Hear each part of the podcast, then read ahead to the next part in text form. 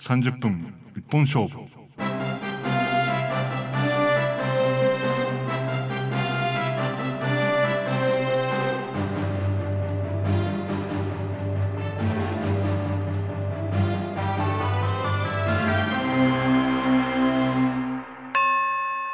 30分一本勝負ですが、えー、今週もちょっと合成の話を、えー、してみようかと思います。またかよという人もいるんでしょうがいくらでもいけます。みたいな。あのこの間ね怪獣大戦争のお話をしましたけど実はそのメイキングの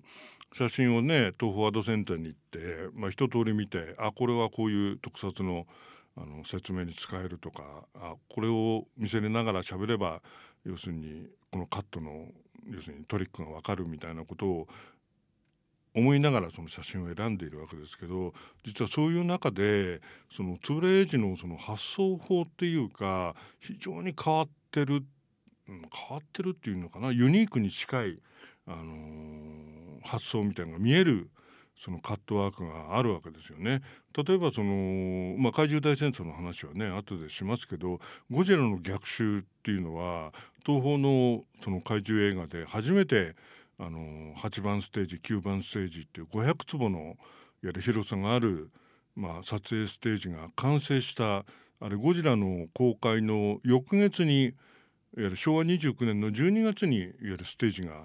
ゆる稼働できるようになるわけですよね。だからそのゴジラの1本目っていうのは実はその銀座通りなんかを見ても両側が作れてないわけですよね松屋のあのゴジラが炎をかけてあの放射能管をやってこう燃え上がるところとかあの服部時計塔の辺りを見てもいわゆる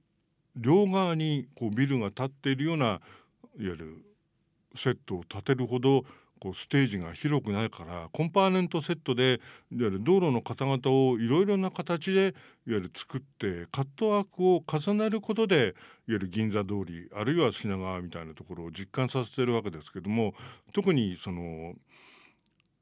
燃え上がる街並みが燃え上がるカットっていうのは例えば6番ステージの外にいわゆるステージの壁を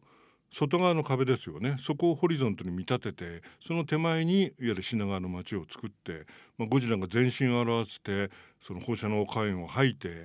ゆる街並みがこう爆発するように燃え上がってあの人間に向かってねその放射能火炎を吐くっていうものかなり革新的なカットが連続カットで出てくるカットなんですけどあれは実はオープンセットでいわゆる建物を燃やしてるわけですね。あのー、結局そういう広いステージがないもんですから実はゴジラっていうのはそういうコンパーネントセットのこううまく使って、まあ、そういうところどころにエゴー性を使ってあのマットアートでその広がりを出そうとしてる作品なんですけどじゃあそのゴジラの逆襲というのは500坪のステージができた。だから大阪のね中之島のいわゆる裁判所の辺りの、まあ、アンギラスと激闘を繰り広げるところとか大阪城のセットっていうのを、まあ、かなり大きいセットで作るわけですけど普通の特撮マンだったらまあ、ステージに立て込みができるわけですよね。でところが円谷英がその中で何を考えたのかこれはゴジラの逆襲をぜひ見直してほしいんですけれども大阪城のいわゆる低い壁ですよね外側のいわゆる城壁の壁を作っマットアートで描いてその向こう側に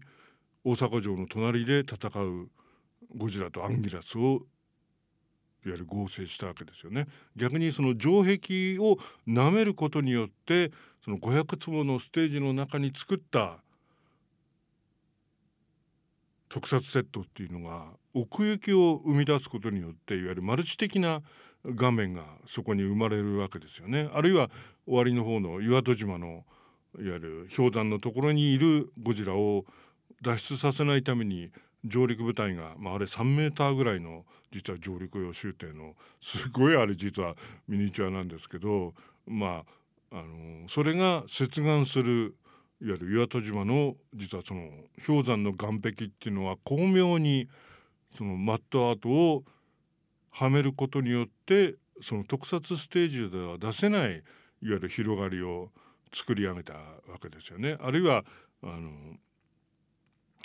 氷山のね大きいものっていうのはオープンセットであれは結構5メーターぐらいの高さのあの人工氷山をあの氷を砕いてね人工氷雪機でやそれを吹きつけて、あの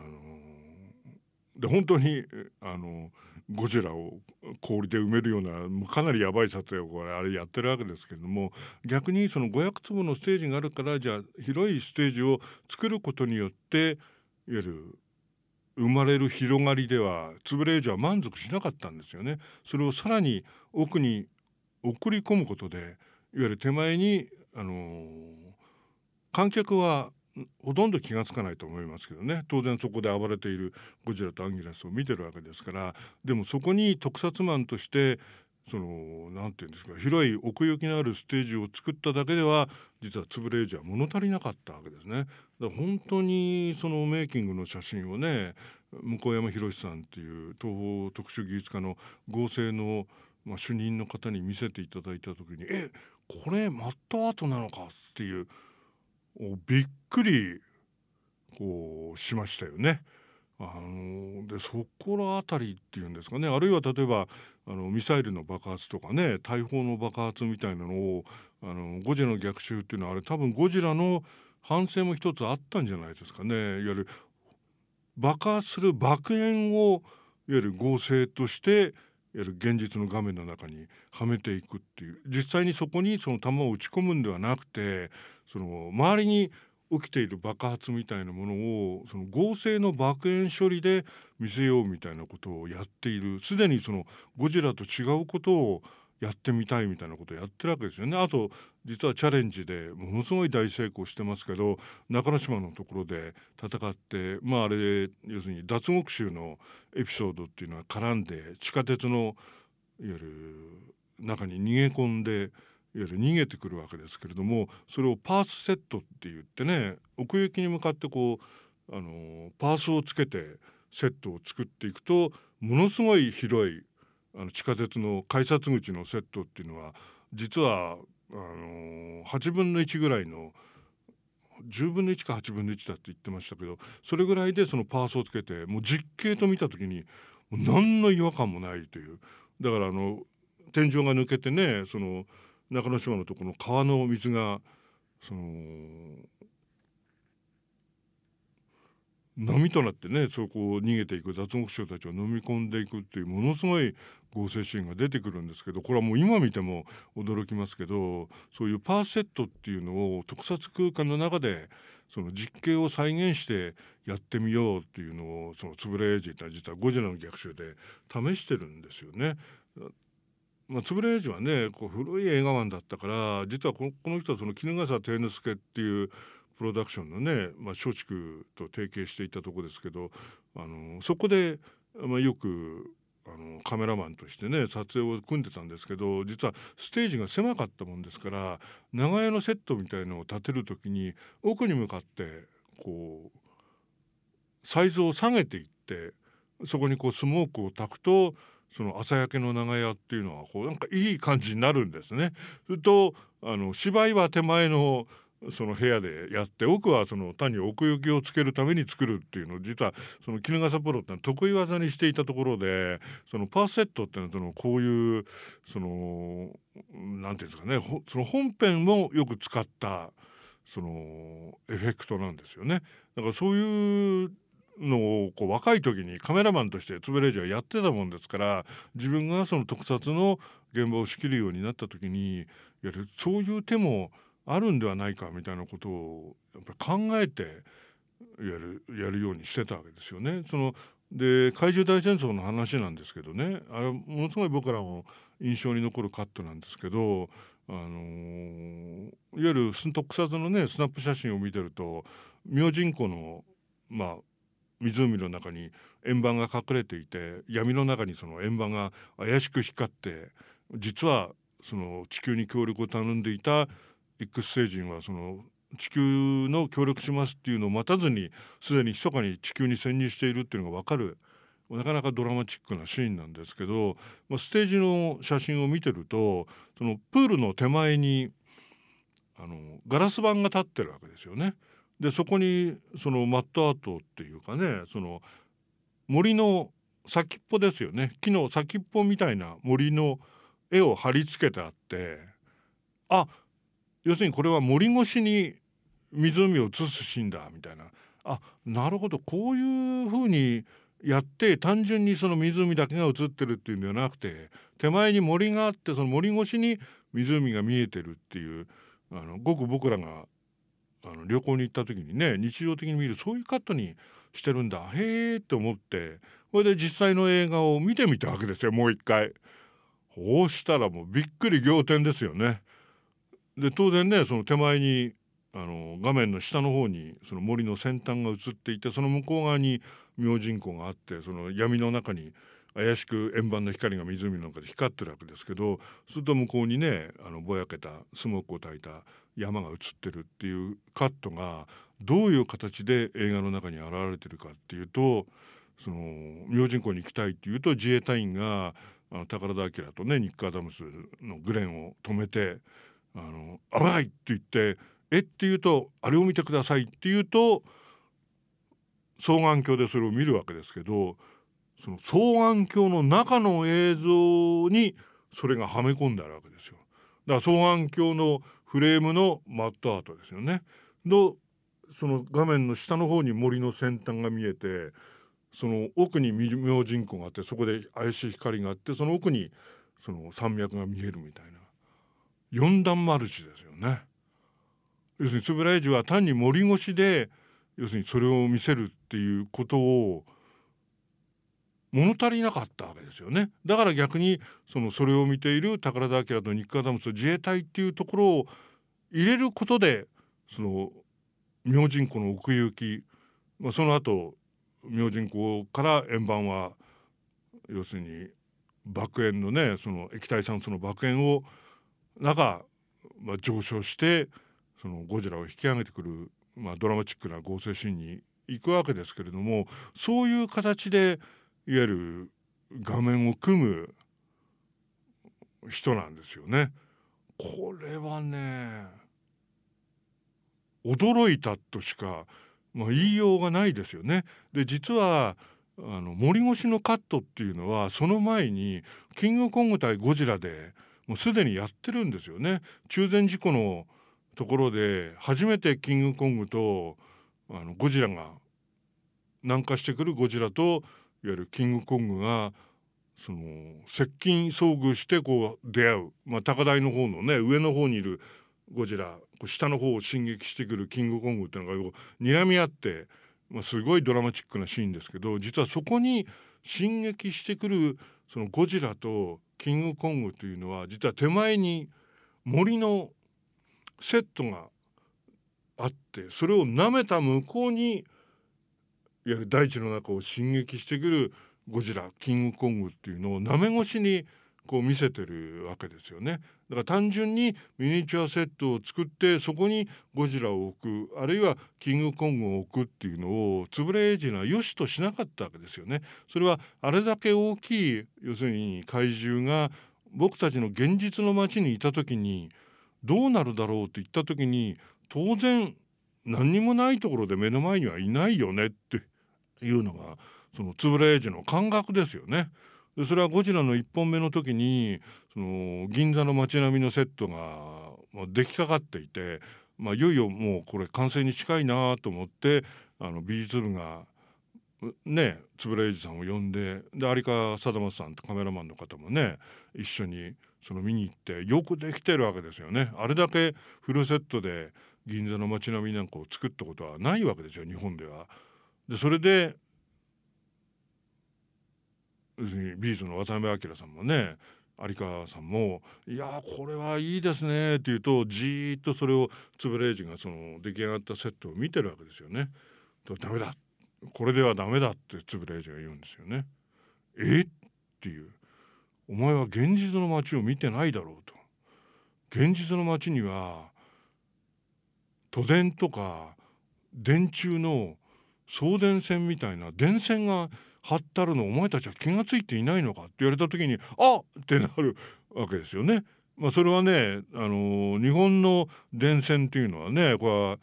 あの庵野秀明監督がね「エヴァンゲリオン」で意図的にやってるから日本のアニメーションっていうのはね庵野監督作品以降はもう電線張り巡らしっていうのはもう一つのあのスタイルみたいになってやるけどあれは要するにゴジラが初めて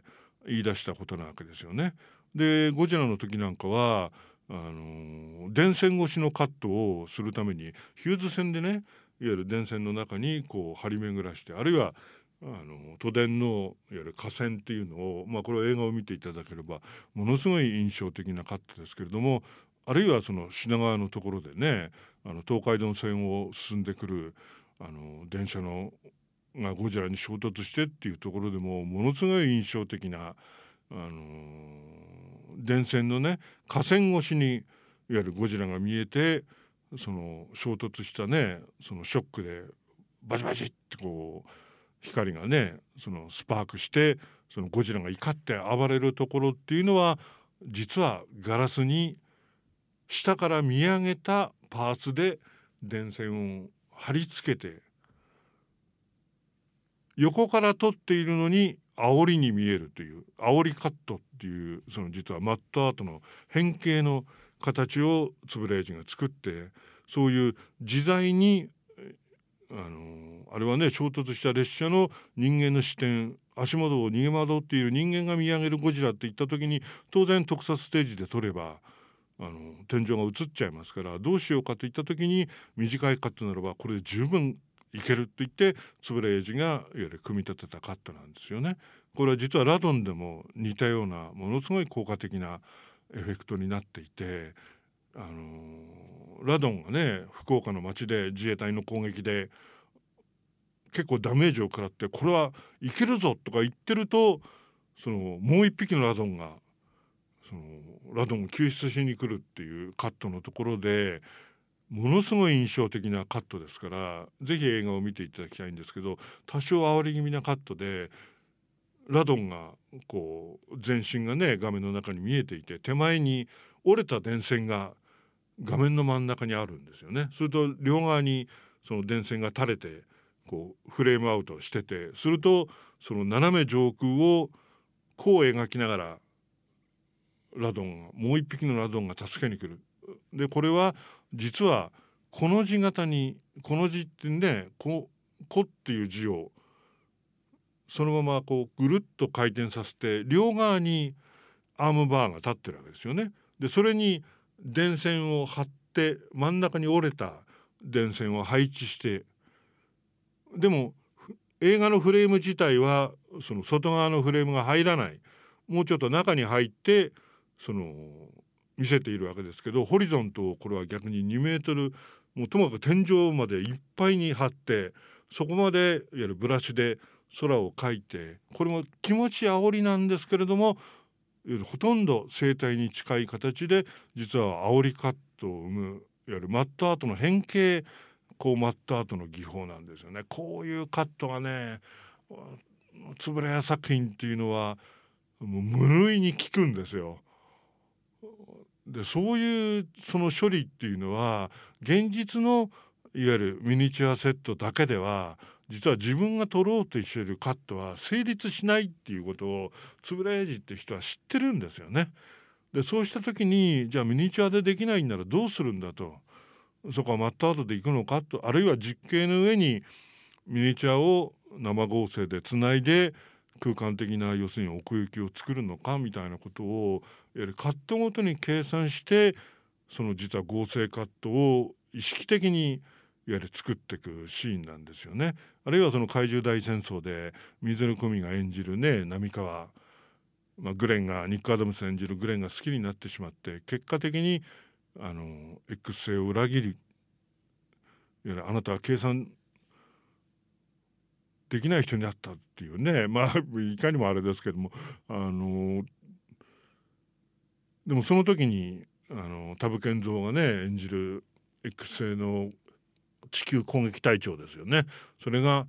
あの光線銃でいわゆる波川をグレンの目の前で抹殺するシーンがあるわけですけどこれは円英二がねあの映画技術でどういうふうに考えて作ったのかっていうのを書いてますけどいわゆる光線銃から全身で舐め回すように要するにその光線エネルギーの波動みたいなのがねバババババってこう全身をやると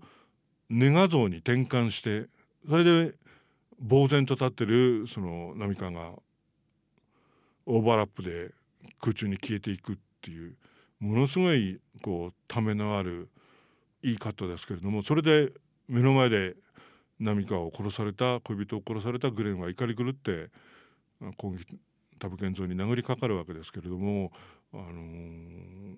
年賀像に変わるってところがそのなんか単にその殺すだけではなくて人でないものに変えて物のようにこう消えていくっていうこの感情っていうのがそこにものすごい立つんですよね。単純な光線処理ならば同じ作品でも A サイクル光線車をトンネルから出てきてね出動していく A サイクル光線を斜めにまたここの X 星円盤の入り方の飛行ラインの角度がすごいいいんですけどいわゆる攻撃をかけると当たった瞬間にこっぱみじんですよね。いわゆるこういう処理をやっておきながらそのヒロインがね亡くなる結構重要なシーンなんでまあ、当然それはあの本田石郎組が取ってるわけですけれどもそれをどう見ている人たちの印象に残るようにするのかっていうのは実に単純な光線ではなくてそこにあるエフェクトを使えることでそのこの波川の悲しみっていうのを見ている人に印象づけようとしているわけですよね。あの合成っていうのは今そのデジタル合成になった時のね一つの問題っていうのは画面の中にいくらでも奥行きをそのデコレーティブに作れるわけですよ。逆に言えば画面の中に積み重ねていけばいいわけですからだからものによってはカットを割る必要もないとしか思ってないんじゃないかというぐらいカットも割らずにその長いカットであの作ってしまっているところもあるんですよね。僕なんかやっぱトランスフォーマーなんか見ててなんでここでもうちょっとカットを割らないのかなっていうもちろんそれが今の流行りのカットワークであって決してあのなていうのか足りないわけじゃないんですよ。あの必要なところはやってるんだけど実は十分ではないっていうかそこにエフェクティブないわゆる構成がいわゆる考えられてないとしかやっぱり思えないんですよね。でそうした時にねやっぱり僕らが考えるのはやっぱりキングコングとかあのメトロポリスとかねまあ幾多の特撮作品の名作っていうのはありますけどやっぱりそういう時に僕らがやっぱりそこにすごいインパクトを感じたカットっていうのは実はものすごいそこにテクニカルな、あの、エフェクトの要するに仕掛けが入れてあるんですよね。あのキングコングなんかでもねスカルアイランドっていう、まあ、キングコングが住む島があってその怪しげなもうすでに翼竜が飛んでるんじゃないのというぐらいそのなんか島のね上空をそのなんか怪しげな鳥たちがこう飛んでるんですよね。あれなんかだってやっぱりすごいあれを見た時にもう見るからにあのー、何かいるっていう感じがもうキングコングが出る前からそれ感じるのねでそれがその序章としてあのー、できてるっていうことですよねよくホラー映画でその道に迷ったアベックがあのー、ビカビカとね雷が鳴る中でそのなんかひっそりと立っているそのなんか丘の上に立つモーテルには絶対止まってはいけないっていう その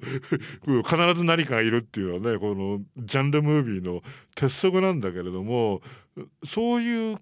こうルーティンで笑われるぐらいそのある要素も実は使っていかなきゃいけないんですよね。例えばあのこれはねようやるよと僕らは思いますけど、まあ、円谷人ね都議監督があの撮った「マタンゴ」っていう作品の中であの非常に面白いのはあのヨットがね霧の中を漂ってあの漂流するわけですよねもう電池もない連絡もつかないで一体これはどうなるんだと呆然にその甲板にいると向こうからこう船が霧の向こうから来るわけですよね。で「ああ船だ!」っておーいおーいって言うとどんどんどんどん近づいてくるわけですよ。で喜んでるんですけど最初は。でするともう衝突コースですよね。うだーと言ってると実はそれは悪夢だったと夢だったっていう現実だと僕らが思ってるようにそれは夢だったっていうのがその霧のエフェクトっていうのを立ち上げるさらにそのマタンゴの島に行って食料を探しに島がどうなってるのかって調べていく時にあの焚き火でね山の屋上でなんかこうのろしみたいのを上げて誰かいないかなっていうとアニメーションでカモメみたいのが飛んでくるわけですよね遠くから。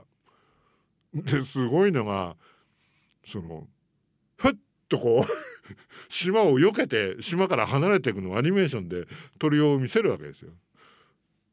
とね主人公たちが「鳥も寄つかない島かよ」っていうね鳥も寄らない島なのかって安全とするっていう幽霊島だっていうね。あのー、処理。でああいうこのなんか処理っていうんですかね。でそれはあのー、実はデジタルだってできることなんだけど逆に何でもできることでその限界を超えるっていうことを知らないわけですよね。この限界を超えるためにいろんな要素を入れるっていうのはこれは円谷一人ではなくて例えば的場徹っていうね特技監督がいて、まあ、この人は大英でクジラ神っていうのを撮るわけですけどあの、まあ、クジラ神っていうのはね当然白芸があれだけ評判を取ってあのジョン・ヒューストンのね、まあ、これは名作ですけれどもあの特撮的にもすごい手を込んだあの特撮を仕込んだ作品ですけれどもあの大橋支店っていうねマグマ大使のあのアロンとかねあの作った、まあ、この人もかなり手だれの造形家ですけど、あの巨大な、まあ、5メーターぐらいの大きいクジラ作ったわけですよね。でところが全く動かないわけですよこれはね。そのでーんと置物みたいにまあその活心とかね本郷幸次郎が取り付くにはいいんだけれどももう全然その何て言うのか映画的なその単にそのカメラが引いたりとか移動車でそれを撮ったりっていうだけではできないわけですよ。当然白芸っていうのはこれはエイハブとのやり取りもそうですけど要するに潜って現れ潜って現れっていうのが一つのその予兆になるわけですよね。でしかもあれもその鳥がその鳥山りみたいのがねあって何かがあそこにいるっていうと実はそれが白芸の上空を飛んでるっていうそのあの不吉なそのなんていうかこう存在っていうのを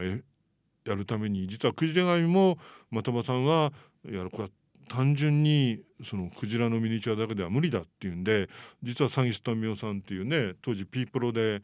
あの映画の合成処理で、まあ、釈迦とかねキングコング対ゴジラとも実はあの合成シーンをピープロっての手伝ってるんですけども、あのー、鳥のものすごいリアルなもう今見ても本当に目が覚めるぐらいいいあの鳥のアニメーションですけれどもフルアニメでそのクジラ神の上空をその乱舞するその海鳥たちっていうのをまあ詐欺師富夫さんに頼んででしかももっとこう小型なあの動きが取れる潜ったり現れたりあるいは波の上を自在に進んでいくっていうクジラ神のミニチュアが欲しいって言ってもう彼に頼むしかないって言って頼んだのがいわゆる釈迦でいわゆる崩れる魔人像を造形してもらった高山良作さんにいわゆる3メーターのクジラ紙を大きなねクジラのミニチュアを作ってもらってでそれで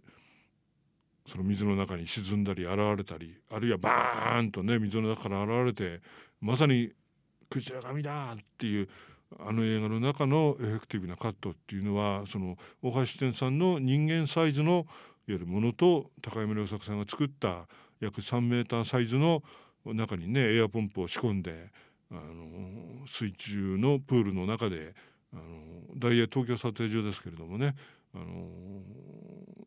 でそこでプールの前でね、まあ、これは大英の写真ではなくてあるスタッフの写真なんですけどあの特技監督のね的場徹さんと造形を納品に来た高山良作さんとアニメーションをやる詐欺師富夫さんがそのプールの前で談笑して打ち合わせしてるっていうね。あのおみきを九十神のねミニチュアにかけて、まあ、事故が起きないようにっていうのでやる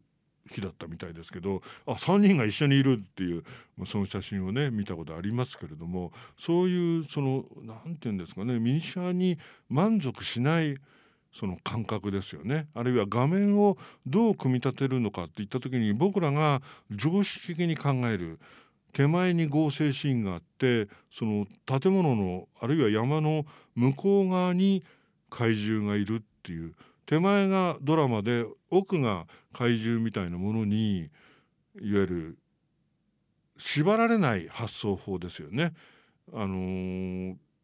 例えばね、まあ、あのウルトラ Q の「バルンガ」っていう作品でもいわゆる台風があの東京上空に近づいてね東京にいる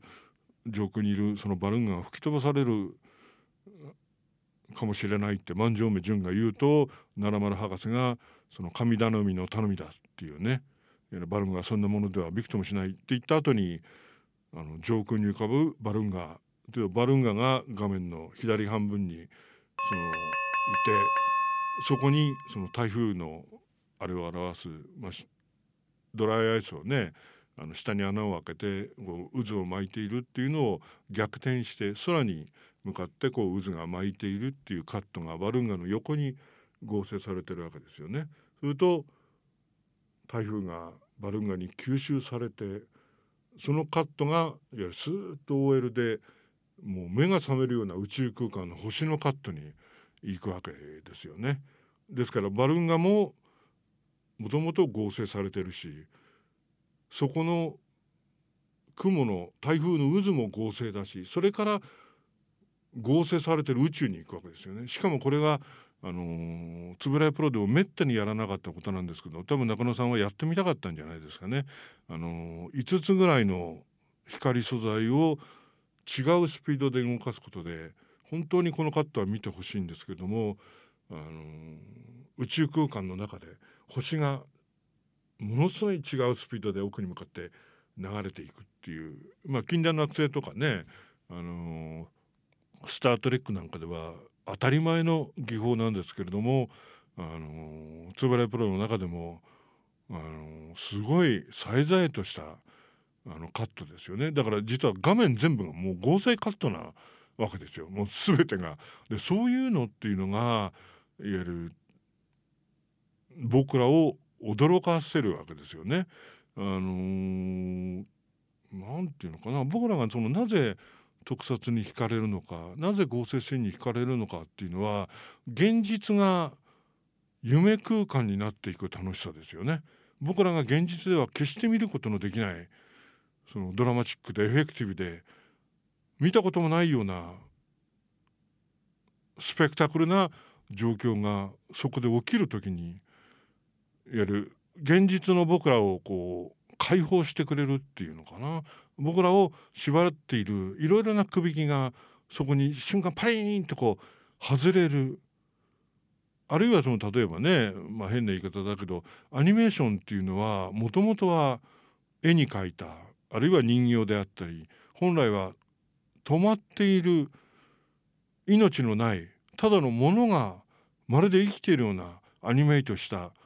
まるで現実にいるとしか思えないような夢が現実になるクラクラ感なわけですよねだからそこには実はあるリアリティが必要なんだけれども夢であるっていうパワーがそこになければただのリアリティだけでは実は面白くも何ともないんですね。そこに夢パワーである方がだから逆に僕らが時々その三頭身キャラクターのねあるいはウサギがしゃべるあるいはネズミがしゃべるみたいなそういうアニメーションを時々見たくなるのはアニメーションが本来現実ではなくて夢空間の住人たちの物語が現実感を持って僕たちを喜ばせてるっていうかねエキサイトさせてるんだっていうそこがいわゆる妙味なわけですよね。で僕らをその特撮空間へ現実空間を飛躍させる弁慶のね7本槍7本の刀ではないけども特撮を